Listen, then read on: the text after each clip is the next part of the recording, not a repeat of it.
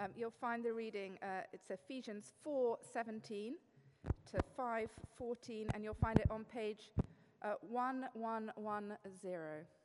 Page 1110.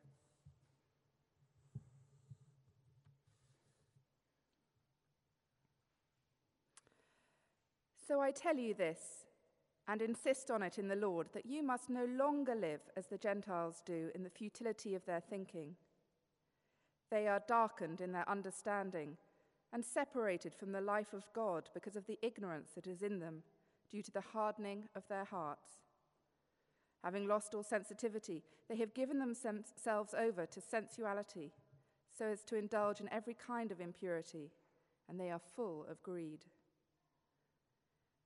That, however, is not the way of life you learned when you heard about Christ and were taught in him in accordance with the truth that is in Jesus. You were taught with regard to your former way of life to put off your old self, which is being corrupted by its deceitful desires, to be made new in the attitude of your minds, and to put on the new self, created to be like God in true righteousness and holiness. Therefore, each of you must put off falsehood and speak truthfully to your neighbor, for we are all members of one body. In your anger, do not sin.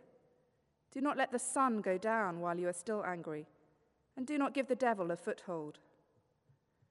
Those who have been stealing must steal no longer, but must work, doing something useful with their own hands, that they may have something to share with those in need. Do not let any unwholesome talk come out of your mouths, but only what is helpful for building others up according to their needs, that it may benefit those who listen. And do not grieve the Holy Spirit of God, with whom you were sealed for the day of redemption. Get rid of all bitterness, rage, and anger, brawling and slander, along with every form of malice. Be kind and compassionate to one another, forgiving each other just as in Christ God forgave you. Follow God's example, therefore, as dearly loved children, and walk in the way of love, just as Christ loved us and gave himself up for us as a fragrant offering and sacrifice to God. But among you, there must not be even a hint of sexual immorality or any kind of impurity or of greed, because they are improper for the Lord's people nor should there be obscenity, foolish talk, or coarse joking, which are out of place, but rather thanksgiving. For of this you can be sure no immoral, impure, or greedy person, such a person is an idolater, has any inheritance in the kingdom of Christ and of God. Let no one deceive you with empty words, for because of such things God's wrath comes on those who are disobedient. Therefore, do not be partners with them.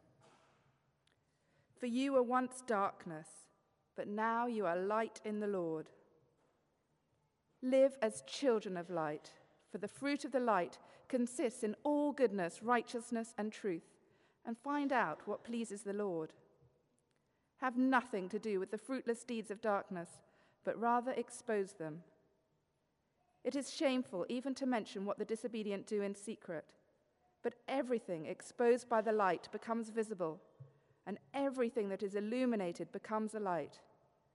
This is why it is said, Wake up, sleeper, rise from the dead, and Christ will shine on you. This is the word of the Lord. Thanks, Thanks be, be, to, God. God. Wonderful. Thank you, Sarah. I'm just going to pull this stand over.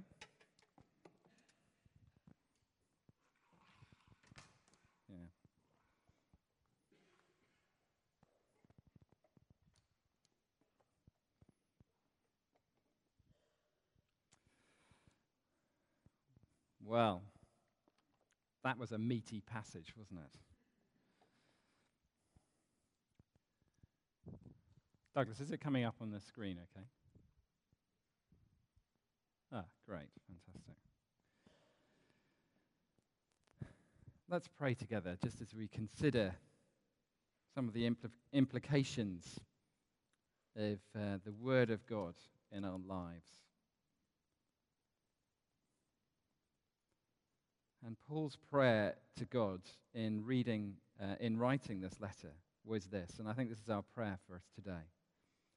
I pray that the eyes of your heart may be enlightened, in order that you may know the hope to which he has called you, the riches of his glorious inheritance in his people, and his incomparably great power for us who believe. Amen. Amen. Well, I, uh, I would expect that some people here have had some contact with uh, the Alpha course at one, po- one point in their life or another. And one of the things that um, Nicky Gumbel, who uh, is, um, has been very involved in the Alpha course and uh, leads it at the moment, is uh, prone to say when interviewing people is something along these lines. He says to people, What difference has Christ made in your life?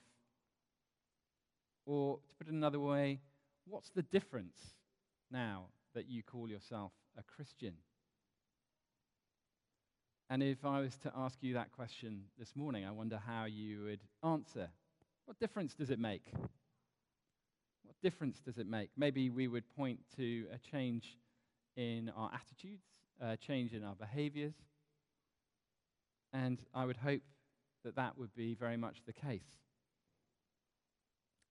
And in writing the whole book of Ephesians, Paul is focusing in two different uh, dynamics in our life.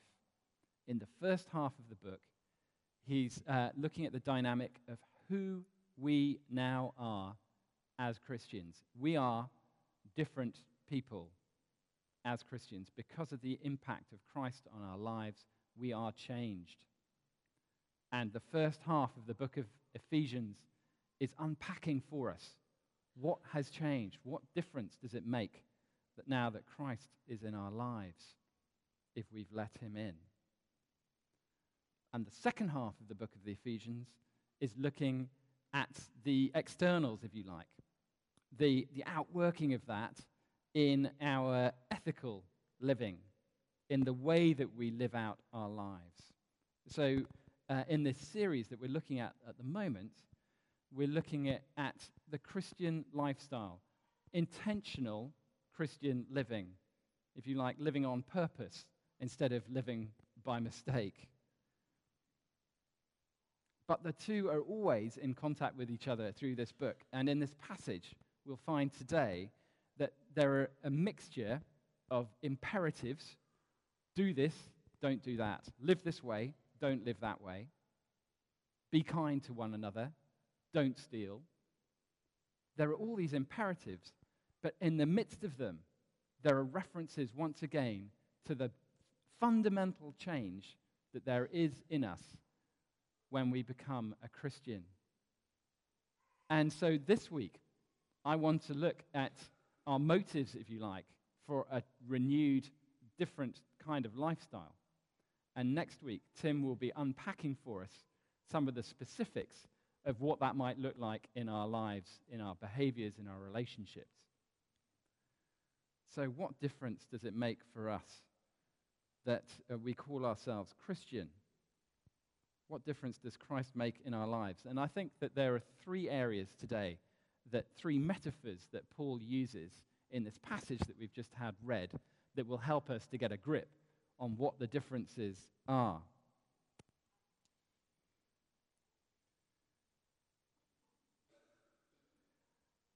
We've, uh, we've said in previous weeks that the, the first half of the book of Ephesians is looking at a kind of calling on our life, that on our lives. There's a, there's a sense in, throughout the book, there's this repeating, repeated theme that we've been called out of something into a new, eternal kind of life. There's a call of God on our lives, and as a response, we change our pattern of living. So there's a call and response movement. And this is rooted in Christ.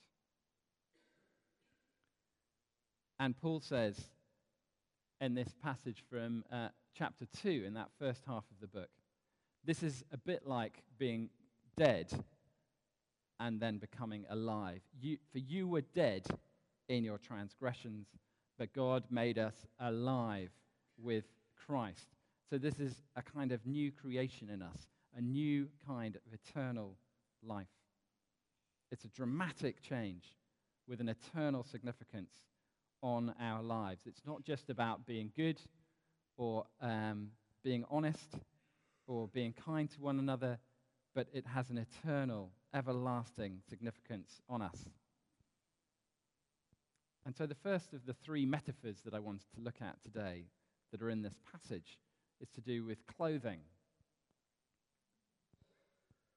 So, we've got Superman and Batman up there. Both have their own outfits, both have their own costumes. But I wonder if you've ever stopped to think about what the fundamental difference between Superman and Batman is. Perhaps you've got a favorite superhero. Lisa's wearing her Jesus is my superhero t shirt, we've already assessed this morning. Um, I'd like to say that this morning that Paul tells us that we're more like Superman than Batman. We are all more like Superman than Batman. And why is that? Well, the difference between Superman and Batman is that they both have their alter egos, if you like. Superman is Clark Kent when he puts on his suit. He goes to be a journalist in a newspaper, uh, maybe a bit of a geeky one, a bit klutzy. Um, but as Clark Kent, he's, uh, he's dressing up as a normal human being, as it were. Batman, uh, his, uh, his normal facade is Bruce Wayne. And, um, and Bruce Wayne is a sort of multimillionaire, isn't he? And with a, a huge estate and servants. Um, who's Alfred, um, that, who follows Bruce Wayne around. And um, what's the difference between the two is that Batman is actually underneath his outfit, he is Bruce Wayne. Bruce Wayne gets dressed up as Batman he has his gadgets that help him to do Batman like things. He has the car, the boat, uh, all the other toys that you can buy for your action figure at home. He's got all these uh, amazing tools that help him to be Batman, but actually, underneath it all, he is still Bruce Wayne. But the difference with Superman is that fundamentally, he is Superman. When he puts on the, dress, the, the clothes of Clark Kent, He's putting on a different persona. It's not really who he is. And so, what Paul is saying to us here, when he uses this clothing language, he says, Put off your old self, which is being corrupted by its deceitful desires. Be made new in the attitude of your minds, and put on the new self, created to be like God in true righteousness and holiness. This new self, this new humanity. The word is, uh, is anthropos, from where we get anthropology. It's the study of humanity. It's a different kind of renewed, recreated humanity. That is who we are underneath it all. And we have to join in that process of being recreated by, as it were, putting on the clothing of, of Superman beyond, uh, beyond the, the everyday humdrum, beyond what uh, you see with the naked eye, an eternal new kind of life. So, this in us is a new creation. I wonder if you know the creative power of God in your life, transforming you from glory into glory. An eternal kind of life that will not stop when you die, but can live in the presence of a holy, loving, and eternal God. So the first picture is clothing. The second one is to do with darkness and light. And the title of this talk is, uh, is Living in the Light, moving from darkness into light. And Paul says, for once you, uh, for, for once you were darkness, but now you are light. Our our identities have changed from a place of darkness into light. Darkness is that place, isn't it, where fear lurks. Darkness is the place where uh, we, we can be disorientated. Darkness is also the place where we can hide. But light is about exposure, it's about truth, it's about honesty. Switching a light on in a room reveals what's in it. It, uh, it refines us. The writer to the Hebrews says, Our God is a consuming fire. And light is also something that brings life and fruit in our lives. And we are told that we're plugged into that light, as it were, as, as children of the light. And I think that um, Paul is picking up on a word that must have been bandied around quite a bit, bit in this Christian, um, this, this, Christian network that was evolving as the early church. Because um, it, it's also picked up in the Gospel of John. This is one of those famous Christian, uh, the Christmas verses. What has come into being in Jesus was life, and the life was the light of all people. The light shines in the darkness, and the darkness did not overcome it. And these first Christians, I believe, were wrestling with the impact of the Christ event, the Jesus event. What just happened? Jesus came and walked amongst people. He did miracles, he did healings, he had teaching. In the extraordinary events surrounding Easter, he went up to the cross and died a hideous death. And then his disciples, the apostles say, they, they saw him raised from the dead. He appeared to many of them on many different occasions and their lives were transformed. This community was equipped and empowered by the gift of outpouring of the Holy Spirit, and now they were out there changing the world. This was an extraordinary event. It was like someone switching a light on in a dark room. And for us too, Jesus shines in our lives. In a sense, if, if our lives are like a house, the invitation for us is to let Jesus into those rooms in our house where the doors have been locked for a long time and the lights have been off. He wants to shine a light into our hearts to expose those areas that we perhaps have hidden, areas of hurt, areas of fear, and to let His love shine in us, defrost us, uh, to cast out our fears the book says, doesn't it? Perfect love casts out all fear.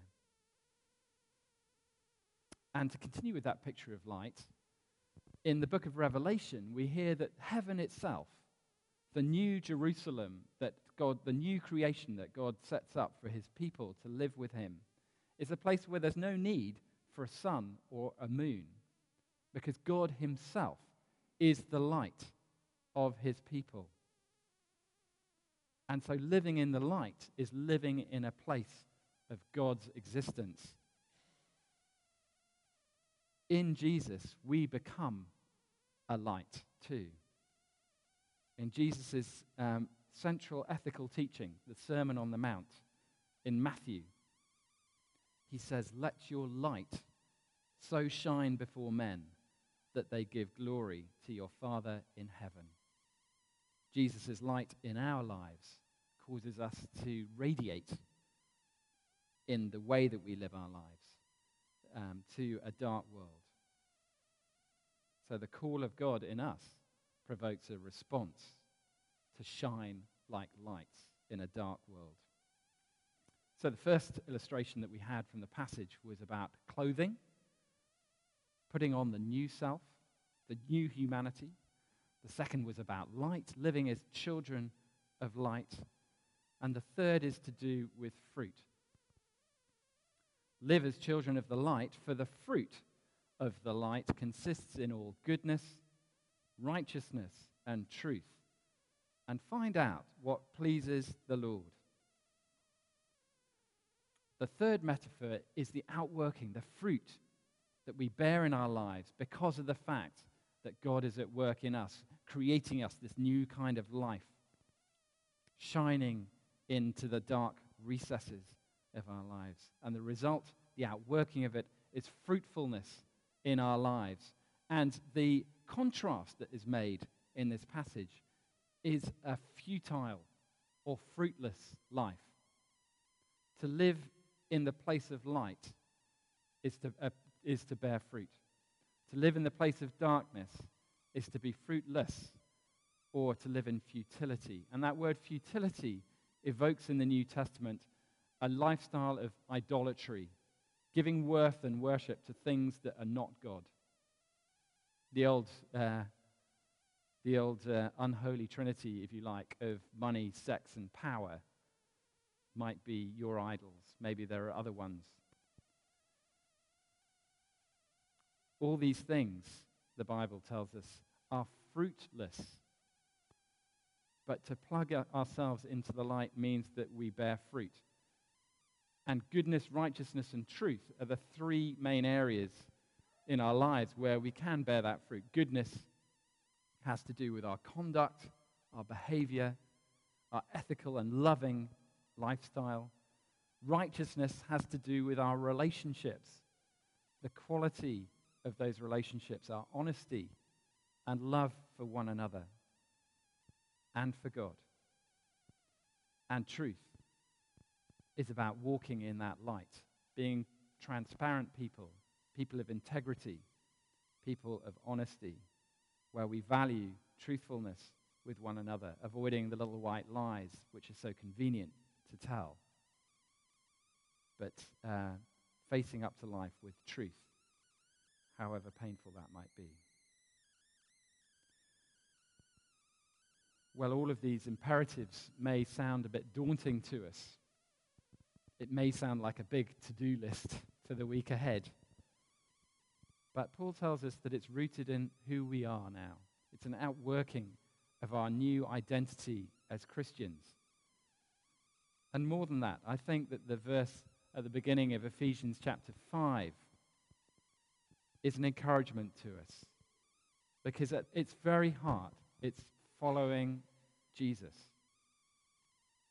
It's not about getting our head around all of this massive task list, but it's simply about walking hand in hand with a loving Savior who has given his all for us. Paul writes, Follow God's example, therefore, as dearly beloved children. Walk in the way of love, just as Christ loved us.